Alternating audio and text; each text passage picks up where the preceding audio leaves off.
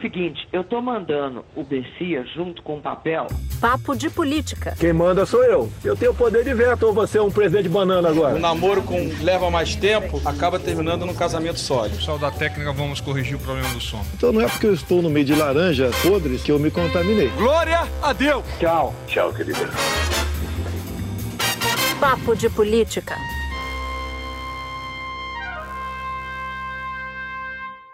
Olá, seja muito bem-vinda, seja muito bem-vindo. O Papo de Política está começando. Do Rio de Janeiro, André Sadi. Também do Rio, Maju Coutinho.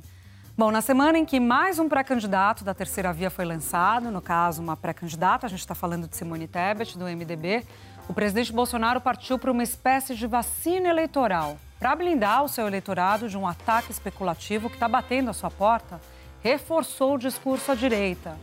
A gente vai falar sobre essa necessidade de proteção do seu núcleo duro e como o presidente se segura nas pesquisas por meio de um eleitorado importante para ele, que, é os que são né, os evangélicos.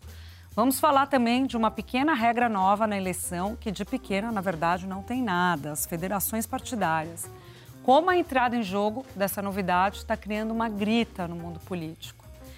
E tem mais informação para vocês sobre a Polícia Federal e a crise deflagrada com o processo de extradição de Alan dos Santos, militante bolsonarista. Aumenta o volume, fique com a gente, que o Papo de Política está começando.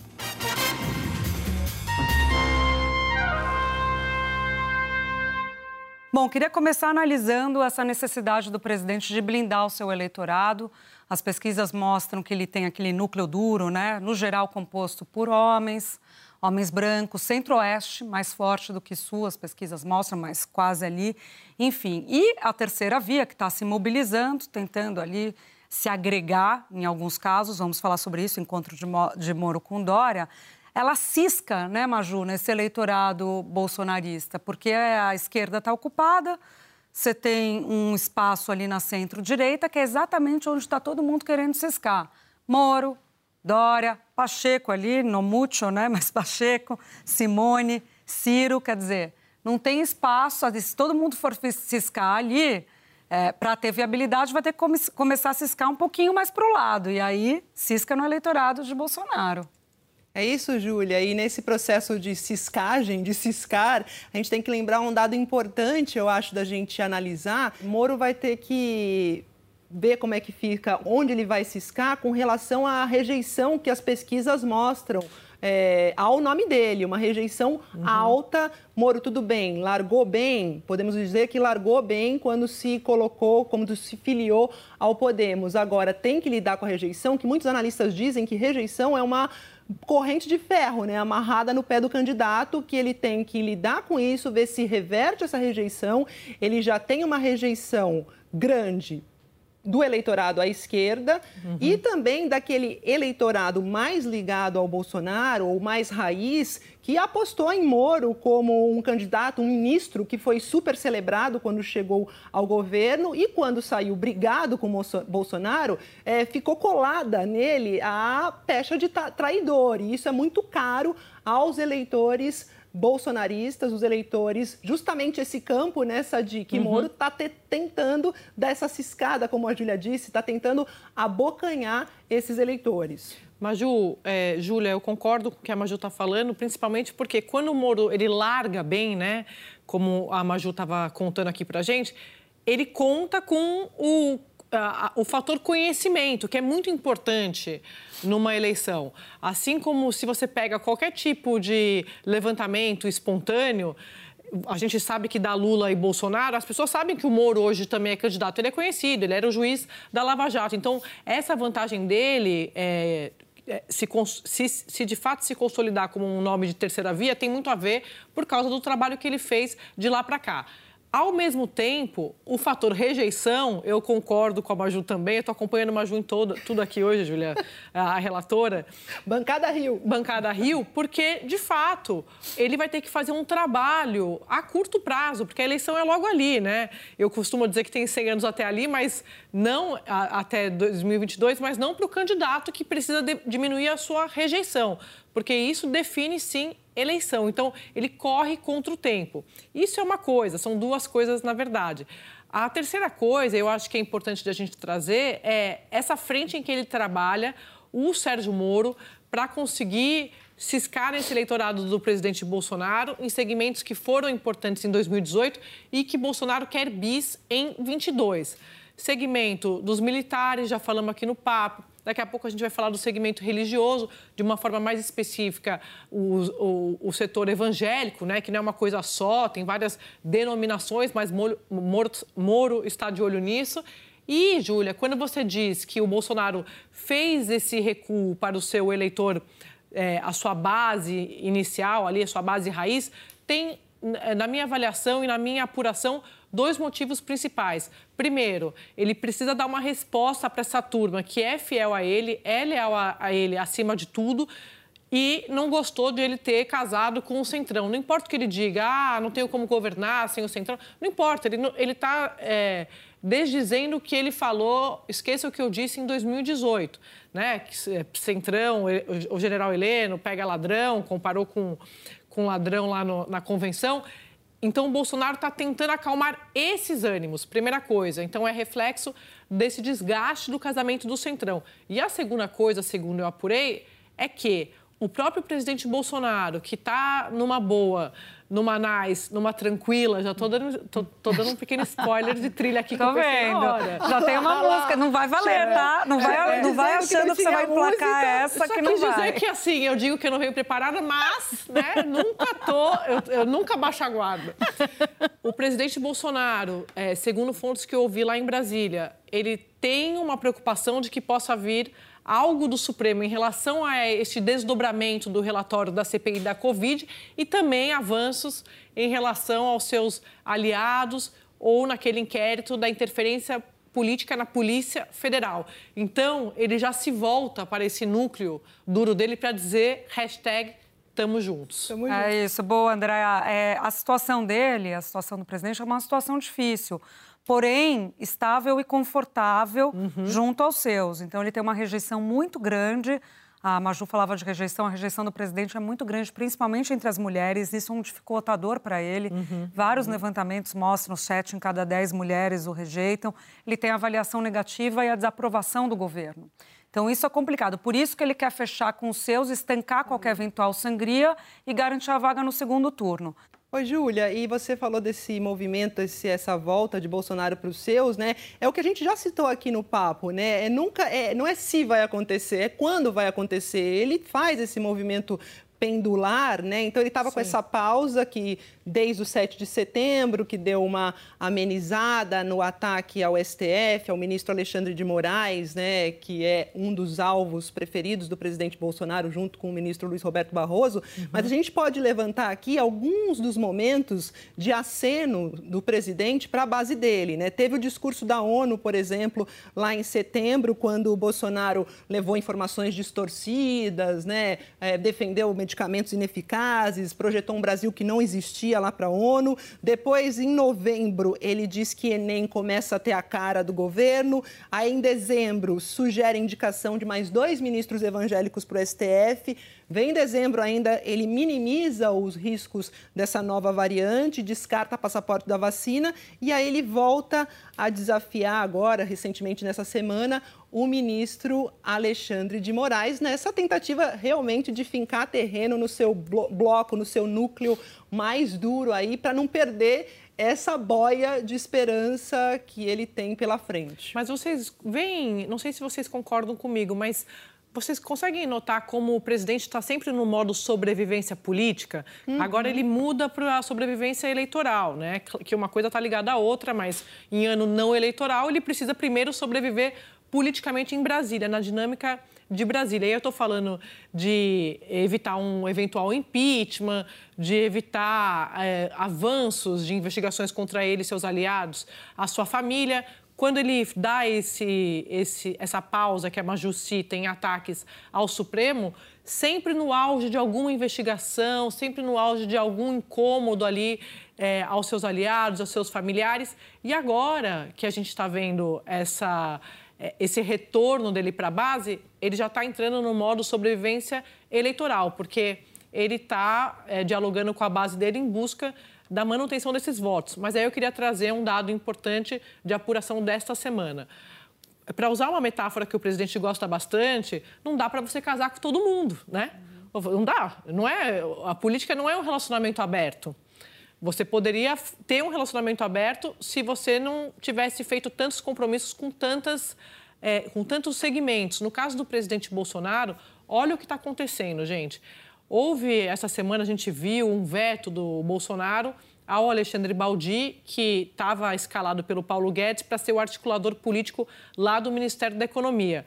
Aí o Palácio começou a é, ventilar uma história de que era porque o Baldi, que é do Progressistas, do PP, é, ele tinha sido preso, não sei o quê. Nada disso. É uma questão puramente eleitoral. O Vitor Hugo, Major Vitor Hugo, que é deputado federal, foi reclamar lá no Palácio de que, os, é, que aconteceu o seguinte: se de fato o Baldi fosse para o Ministério da Economia, ele teria um cargo turbinado e isso seria é, muito ruim na campanha para o Senado lá no estado de Goiás, porque o Vitor Hugo é candidato e o Baldi também quer sair é, ao Senado pelo estado de Goiás. Aí o presidente, na hora de arbitrar, ele arbitrou em favor do Vitor Hugo. Bom, gente, o Centrão não é que ele não gostou, fez um bico, ó, desse tamanho. E assim, mandou avisar no Palácio que é para o presidente Bolsonaro não interferir em disputas locais. Eu não sei o que vem é, como subtexto dessa. É uma espécie de ameaça, eu diria, para vocês duas. Mas para mostrar para vocês que mesmo ele acenando para a base uhum. raiz dele, ele tem essa questão hoje que é ele está casado com o Centrão. Então, só para fechar esse raciocínio de que não vai rolar para o presidente, ele vai colher os frutos, na minha visão, dessa, de, desse jogo de morde a sopra que ele conseguiu muito bem equilibrar ao longo desses anos, ele vai ter muito problema com isso na eleição, porque ele vai ter que escolher entre o candidato raiz e o candidato que chegou agora, mas que faz parte da base dele, que ajudou e, se ele for reeleito, vai ajudar bastante na, no legislativo, que é a turma do Centrão. O Sadi, indo nessa linha, é o que eu ouvi de uma fonte, um parlamentar do Centrão Raiz também, dizendo sobre a entrada de Bolsonaro no PL, falando, gente, Maju, a minha dúvida é a seguinte, essa conta não fecha. Como uhum. que ele vai agradar todo mundo? Como ficarão os acordos regionais? É, é isso. isso. mesmo que você está falando. Uhum. Como é que esse casamento, esse trisal que na moda, no comportamento rola, esse relacionamento aberto, agora na política, é diferente. Dá não, Maju. Maju, e a Andréia trazia essa ideia de que não há os evangélicos, esse grupo homogêneo, que de fato não é. É um grupo muito heterogêneo. Você tem várias denominações, você tem os neopentecostais, que costumam acompanhar muitas vezes, nem sempre, indicação dos grandes pastores. Você tem os pentecostais, você tem os evangélicos mais tradicionais. Quer dizer, é que nem o Otávio Guedes falava mais, é, no Em Ponto, mais cedo eu ia falar, no Em Ponto, ele falava sobre o voto latino. Muito se acha que nos Estados Unidos os latinos uhum. votam de determinada maneira e não é assim. Você tem o latino que vota na, na Flórida, que é, tende a ser mais republicano, o latino que vota no meio oeste nas questões de imigração, que tende a ser mais democrata. Então não dá para você seguir uma lógica, né? É, não dá para colocar, assim como negros também, né? não dá para colocar todo mundo no mesmo balaio. Mas falando dos evangélicos, Júlia e Sadi, como a gente você falou, né? É um grupo que não é homogêneo, mas eu ouvi de um líder da frente parlamentar a respeito de Moro. Vou usar o nosso verbo de novo, porque a Júlia jogou esse verbo hoje, e o verbo colou nesse papo de hoje, que é o ciscar, né? O Moro ciscando aí para o lado também dos evangélicos. Ele teve um encontro essa semana com membros da Associação Nacional de Juristas Evangélicos e um líder evangélico da frente parlamentar dizendo a respeito de Moro, mas esse líder, obviamente, mais ligado ao governo, a Jair Bolsonaro, falou assim: olha, se tem uma coisa que crente, ele usou esse termo, uhum. crente não perdoa, é traição. Moro pode até tirar voto da ala mais direitista, mas dos evangélicos não. E citou isso que você falou, né, Júlia? Aqueles evangélicos que seguem sim o que os pastores determinam. E eles falaram assim, ele falou claramente para mim. E quem é que eles seguem? Seguem o das grandes igrejas. São esses líderes que são mais ouvidos e, obviamente, deixando claro, como você disse, que não é um grupo é. homogêneo. Inclusive, Andréia, já, já vi na internet tweets de apoiadores do presidente Bolsonaro chamando o Moro de Judas, com essa ideia de traição que a Maju está uhum. Tá desenvolvendo. E o presidente Bolsonaro é muito forte nesse eleitorado. É claro, a gente falou que não é homogêneo, mas na hora que você faz, você tem uma maioria que se manifesta e que dá um peso, né? É, para determinado candidato, de intenção de voto para determinado candidato, e o presidente ainda é forte né? Uhum. Nessa, nesse eleitor. Ele entra nessa, nessa estratégia que a gente falou de voltar o seu discurso para essa base mais raiz dele, quando ele fala de pautas de costume. O presidente bate muito nisso. E isso é muito caro para os religiosos, né? Não apenas para os evangélicos. Então, o presidente Bolsonaro, sabendo que o Moro está de olho e pode é, é, ter algum tipo, abocanhar alguma parcela desse eleitor, o presidente Bolsonaro voltou a fazer acenos. Só queria contar que os, o deputado federal Sóstenes Cavalcante, até entrevistei ele essa semana aqui para o Enfoco na Globo News, meu programa, ele falou o seguinte, Maju, você estava falando do líder, e eu lembrei da declaração dele, que ele não acredita em é, vantagem é, muito maior para qualquer outro candidato que não seja o presidente Bolsonaro entre os evangélicos, mas que, em segundo lugar, ele vê que Moro pode levar esses votos sim. Lembrando que o deputado vai ser o presidente da Frente Parlamentar Evangélica no ano que vem, ano de eleição, e essa bancada, só de deputado federal, tem 114 parlamentares. Então, para a gente mostrar a força, o tamanho do, do, setor, do segmento, né, dentro do Congresso. São 513 deputados.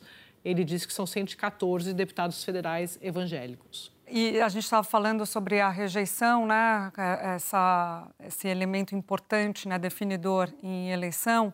No caso de Moro, conversando com Maurício Moura, que é um cientista político que acompanha muito pesquisas eleitorais e tudo mais, ele falava algo muito interessante de como o Moro tem que se movimentar nesse espaço que tem para ele. Como ele não consegue muito avançar do lado da direita, que está com Bolsonaro, embora tente, Bolsonaro esteja se blindando para isso, porque ele é visto por esse grupo como traidor, traidor das pautas conservadoras, ele tem necessariamente também, além de pegar o voto do Neném, e tentar tirar ali uma lasca dos que estão com Bolsonaro, apesar de difícil, ele tem que avançar é, no eleitorado mais pobre. Não tem jeito, numa mais baixa renda, a maior parte do eleitorado brasileiro e que está com Lula. E aí entra um elemento muito interessante, que é como é, as pessoas veem a justiça no Brasil. A justiça no Brasil, você ser um juiz, não é necessariamente, Maju, uma vantagem porque a justiça é vista por grande parte das pessoas, principalmente as pessoas que não têm acesso à justiça, que têm baixa renda, como algo que existe para proteger os ricos. Então, Moro, que aparece muito bem no eleitorado mais rico, tal, tem esse agravante, essa dificuldade de avançar por ali, né? Os eleitores em, em pesquisas quantitativas, tal, têm a impressão que ele e Dória não governarão para os mais pobres. Então, uhum. já tem um pouco consolidada na visão deles essa ideia. E lembrando, né, Júlia, que no ano que vem o que vai pegar, eu ouvi de um parlamentar o seguinte, que olha, desceu do mundo das ideias o palanque para o mundo do bolso, né? Porque o que vai pegar é isso, é Sim. gasolina, preço da, da, carne, comida, inflação. Então casa com essa ideia aí de falar com os, os, mais pobres e essa dificuldade que Moro certamente vai ter que saber trabalhar. E, meninas, temos que falar também da chegada de Tebet né, nessa, nesse cenário eleitoral aí, que, Júlia, eu acho engraçado né, que Tebet chega como candidata, é, batendo, assim, fincando oficialmente no discurso né, que serei até o fim candidata, mas o pessoal quer mesmo Tebet como vice, né? Muitos estão sondando, ciscando, já que a gente usou esse verbo muito hoje aqui, para tê-la como vice-presidente. André, é. quer, quer, eu, eu, vou aqui fazer cometer uma inconfidência. Eu conversando com a Andréia na paralela no Zap, né? A gente falou Olha. sobre isso, que qual, se a candidatura dela é para valer, né? Porque agora ela tem uma serventia, a candidatura da Simone Tebet, que é fazer com que a direção do MDB segure o partido, né? Evite uhum, que sim. comece a ter pressão para ir para o lado bolsonarista, pressão para ir para o lado de Lula. Então está ali a candidatura colocada, mas nove em cada dez políticos acham que essa candidatura vai ser rifada. Não estamos entrando no mérito dela sim, como é. candidata, mas analisando como que essa candidatura é vista, recebida no meio político. Eu gosto, Júlia, que você é, conta, na verdade, que a nossa vida Até na paralela é só sobre política, né? O pessoal deve falar que Tem o chatice. grupo da política, o grupo no paralelo, a gente só fala disso. E nessa, nessa conversa da pré-candidatura da Simone Tebet, importante, é, é a primeira mulher nessa disputa de 2022. Isso por si só já é simbólico. A gente não tem nenhum negro, uhum. nenhuma negra nessa dessa disputa, o que mostra a falta de diversidade, como a Maju disse, ainda está muito, fica muito nesse, nesse, campo das ideias, até na, na representatividade dos candidatos. Então é importante ela, ela estar, mesmo que seja para marcar posição, para poder dialogar e trazer pautas que, como eu costumo dizer, para o homem pode ser para amanhã e para a gente é agora, né? Tem que ser urgente, é para já. É, eu, de forma particular, acho que se fosse por vontade dela, ela iria até o fim. Uhum. Mas tem o partido é comandado por homens, é, caciques muito profissionais, que, que inclusive nem estavam presentes lá na convenção que a lançou. Importante a gente registrar aqui, os mais tradicionais não estavam. Estavam presentes é, políticos de partidos que pensam e sonham com a Simone Tebet numa eventual vice, numa eventual aliança, numa eventual composição, como é o caso do PSDB. E só uma informação interessante de bastidor é, é que Simone Tebet, eu, eu, na minha avaliação, acho que ela gostaria de ir até o fim, ela, inclusive, tem conversado e quem fez esse material da pré-candidatura dela foi, já tem até marqueteiro, que é o Felipe Sotelo, que fez a campanha vitoriosa de Bruno Covas à Prefeitura de São Paulo. Então, ela está levando a sério, ela se prepara como tudo que ela fez ali no Senado para a CCJ, ela foi a primeira mulher, foi, é, a, fez a disputa da presidência do Senado e agora na pré-candidatura da presidência da República pelo MDB. Tudo isso é a união, a tentativa de se unir, né? A terceira via vai depender de um elemento também, os palanques regionais. E esses palanques regionais dependem de uma discussão que está acontecendo lá no STF, no TSE, que está passando meio batida pelas pessoas, que são as federações partidárias. Essa regra nova que foi criada agora na discussão no Congresso, de mudança das regras eleitorais, que prevê que os partidos podem se juntar para fazer federações e aí eles têm que atuar juntos durante quatro anos, votar junto mantém o fundo partidário, isso é importante, separadinho ali, cada um com o seu, mas tem que atuar juntos. É uma espécie de coligação das proporcionais, que caiu, que não vale mais, mas é como se fosse uma coligação das proporcionais, só que tem que valer por quatro anos. O que, que isso influencia todo esse debate? Bom, se você fizer a federação nacionalmente, você tem que fazer a federação também na eleição majoritária nos estados. Vocês lembram, meninas, da discussão, eu logo comecei a cobrir política, a discussão da verticalização das, das é, coligações nos estados. Então, você fechava uma coligação nacional e você tinha que seguir isso nos estados. A federação meio que causa isso. Então, se você reunir, é, resolver se federar com outros partidos, que é o que está em jogo PT, PSB, PCdoB, você vai ter que fazer isso pelo Brasil afora. Então, muitos políticos estão reclamando e estavam torcendo para ter inconstitucionalidade dessa matéria no STF, que já foi questionada. Só que, ó, Barroso Andréia disse que é constitucional, jogou para o plenário virtual, deve ter sessão excepcional, deve ter sessão, desculpe, para analisar isso é, nos próximos dias, agora de dezembro, de 4 a 16. E a tendência é dizer que ó, as federações são, são válidas. Então, assim, quem fizer para tentar é, se fortalecer na coligação proporcional vai ter que seguir no nacional, vai ter que seguir nos estados, e aí a gritaria está colocada. É, o que, dá, o que explica exatamente essa chiadeira, né? Porque o que a gente mais ouve dos políticos, quando a gente não consegue explicar como eles são aliados é, a nível, ou são adversários a nível federal e nos estados, nos municípios, eles estão, os partidos estão combinados, é, ora, cada região tem as suas especificidades, né? Então, como assim a gente vai ter que é, un, é, andar unido em todas as esferas, estadual, municipal, federal? Dá para entender, eu consigo enxergar os, o desdobramento disso em 2022 com muita gritaria, Júlia. É, então, assim, o pessoal que estava pensando em se juntar para dar uma burladinha nas coligações proporcionais que não podem acontecer mais, vai ter que pensar duas vezes, porque ali, além do casamento ser para quatro anos, você vai ter que repetir o casamento tanto nacional quanto nos estados, gente. Andréa, queria falar com você sobre Polícia Federal, porque continua essa polêmica interna. A gente vem tratando já alguns episódios do Papo de Política, essa situação de intervenção que alguns delegados da polícia dizem que está acontecendo. Andréa trouxe uma, uma reportagem importante essa semana no Jornal Nacional, falando de 20 delegados que foram tirados das suas respectivas áreas. Nessa polêmica entra a questão da, da, do pedido de extradição do apoiador do presidente Bolsonaro, Alan dos Santos, que está parado lá na Interpol. A gente tem apuração sobre isso também.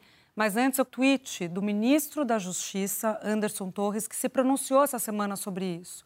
Ele falou nas redes sociais a respeito dessa polêmica toda e diz que não há pressão, que é a ilação falar que há alguma pressão no caso Alan dos Santos, porque houve um inquérito aberto, tá, gente, pela própria Polícia Federal para investigar. Delegados foram ouvidos e narraram haver pressão no Ministério da Justiça em relação a esse processo, que deveria ser um processo técnico e que o gabinete do ministro passou é, a ter interesse, passou inclusive, é, pediu para acompanhar o processo, o que o ministro admite. Fala uhum. que é do jogo e tudo mais, mas que ele não recebia as informações que ele deveria receber como ministro. Andréa, uma queda de braço importante aí que mostra uma polícia conflagrada, né? Algo que a gente não viu nos últimos anos. O fato é esse. É, e tudo isso em meio a esse inquérito que está aberto no Supremo, né, Júlia Maju, da interferência política, da suposta interferência política na Polícia Federal, que foi toda a crise da saída do Moro do governo Bolsonaro. Esse inquérito está lá em fase final, já na, está nas mãos do ministro Alexandre de Moraes. E, como eu disse no começo do programa, tem uma expectativa no governo, eles estão preocupados, eles não sabem o que pode sair desse inquérito, se vai ter algum tipo de sequência ou se vai ser arquivado. Claro que de forma um pouco mais oficial eles dizem que acham que vai ser arquivado, que acabou, é, mesmo que o inquérito ele seja arquivado, dentro da Polícia Federal, Júlia, como você traz, esse, é, esse racha está longe de acabar. Porque, como o próprio diretor-geral da Polícia Federal, Paulo Maiorino, me disse para essa reportagem, olha, eu nunca recebi pedido nenhum, nunca houve nenhum tipo de pressão é, a polícia, esse tipo de acusação, né, de interferência, só serve para desgastar a polícia e o governo, ele diz isso, e ao mesmo tempo, do outro lado, vários delegados, vários integrantes da PF reclamando e apontando de fato mudanças em superintendências não só importantes, meninas, como cuidando de casos sensíveis para o governo e familiares e amigos do presidente Bolsonaro. Então, mesmo que tenha um desfecho positivo do ponto de vista jurídico para o presidente lá no Supremo, essa guerra interna na Polícia Federal ainda vai dar muito pano para manga, não à toa. Eles estão esperando o que eles chamam de repactuação. Ali tem uma turma esperando um, uma repactuação salarial para ver como é que vai é, agir se isso de fato não acontecer. Isso tem a ver com o orçamento do governo, né? As categorias buscando é, melhorias ali nos seus salários, enfim. A gente sabe que os policiais também são base do presidente Bolsonaro, volta lá porque a gente falou no comecinho. Bom, enfim, essa crise na Polícia Federal está longe de acabar. E, Andréia, e não se sabe até agora de Alan dos Santos, né? Porque não entrou na difusão vermelha o, o pedido né, que foi feito pela, na verdade, o pedido de extradição é feito e aí inclui-se a pessoa na difusão vermelha. A gente foi perguntar para a Interpol, a nossa editora Júlia Zaremba mandou um e-mail lá para a Interpol para saber o que está acontecendo. Decisão da Justiça do Brasil é cumprida, não é cumprida? Perguntamos sobre os prazos e a Interpol respondeu para a gente que, como cada solicitação para inclusão na lista da difusão vermelha é considerada individualmente, não é possível fornecer um prazo. Falaram que está por lá. E os delegados que acompanham muito esse caso, é, casos internacionais, não esse especificamente, dizem que geralmente é o seguinte: chegou a decisão da justiça, incluiu é, no sistema ali de difusão vermelha, a não ser que a Interpol avalie que há questões políticas, é, que há uma decisão da justiça na contramão de um crime, é, de algo que é considerado não crime, mas manifestação de opinião.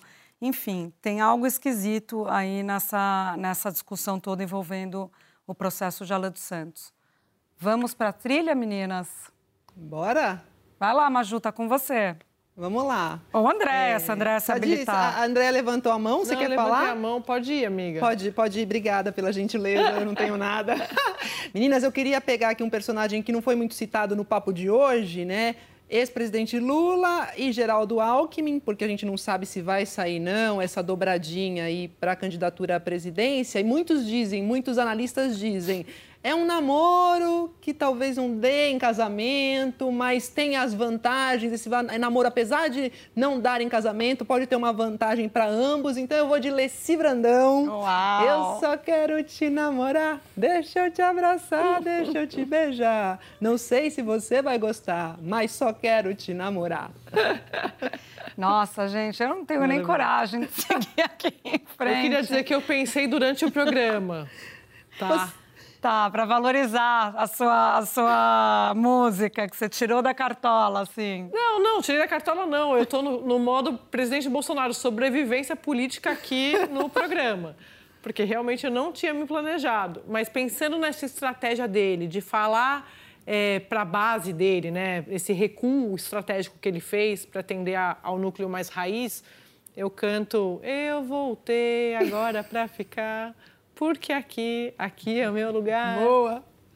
Gente, eu vou na mesma toada da André em relação ao presidente Bolsonaro e essa ideia que a gente trouxe hoje, trabalhou aqui com vocês no Papo de Política, que é a blindagem, a vacina para a terceira via não ciscar no eleitorado dele. E aí é uma música do Zezé de Camargo e Luciano, que eu obviamente vou errar no ritmo, mas é Eu não quero te perder, eu não quero te perder. E eu encerro por aqui, para não passar vergonha depois da Maju cantando Leci Brandão, gente. Infelizmente, o nosso tempo acabou. Queria agradecer a Andréia, obrigada a Maju também. Até a próxima, gente. E é hora de agradecer a nossa equipe, edição executiva Daniela Abreu, edição e produção Alex Tájara, Júlia Zaremba, Germano Martins, Bruno Bate e Gabriel Quecchio. Supervisão Ana Bernardoni, chefes de redação Pedro Godoy e Mariana Timóteo, gerência Cadu Veloso, sonoplastia Pedro Chagas, supervisão técnica Guido Carvalho e Leandro Discassiati, equipe de estúdio José Dias, Edson Vinícius, Marcos Vinícius, Ricardo Espósito e Thaís Risnauer. Nosso podcast também é programa de TV na Globo News, toda quinta às 11h30 da noite. Lembrando que o podcast não é igual ao programa de TV, tá? Pelo contrário, a gente guarda histórias exclusivas lá para o programa de TV e outras inéditas aqui para o nosso podcast. Obrigada pela sua companhia e até o próximo episódio. Beijo!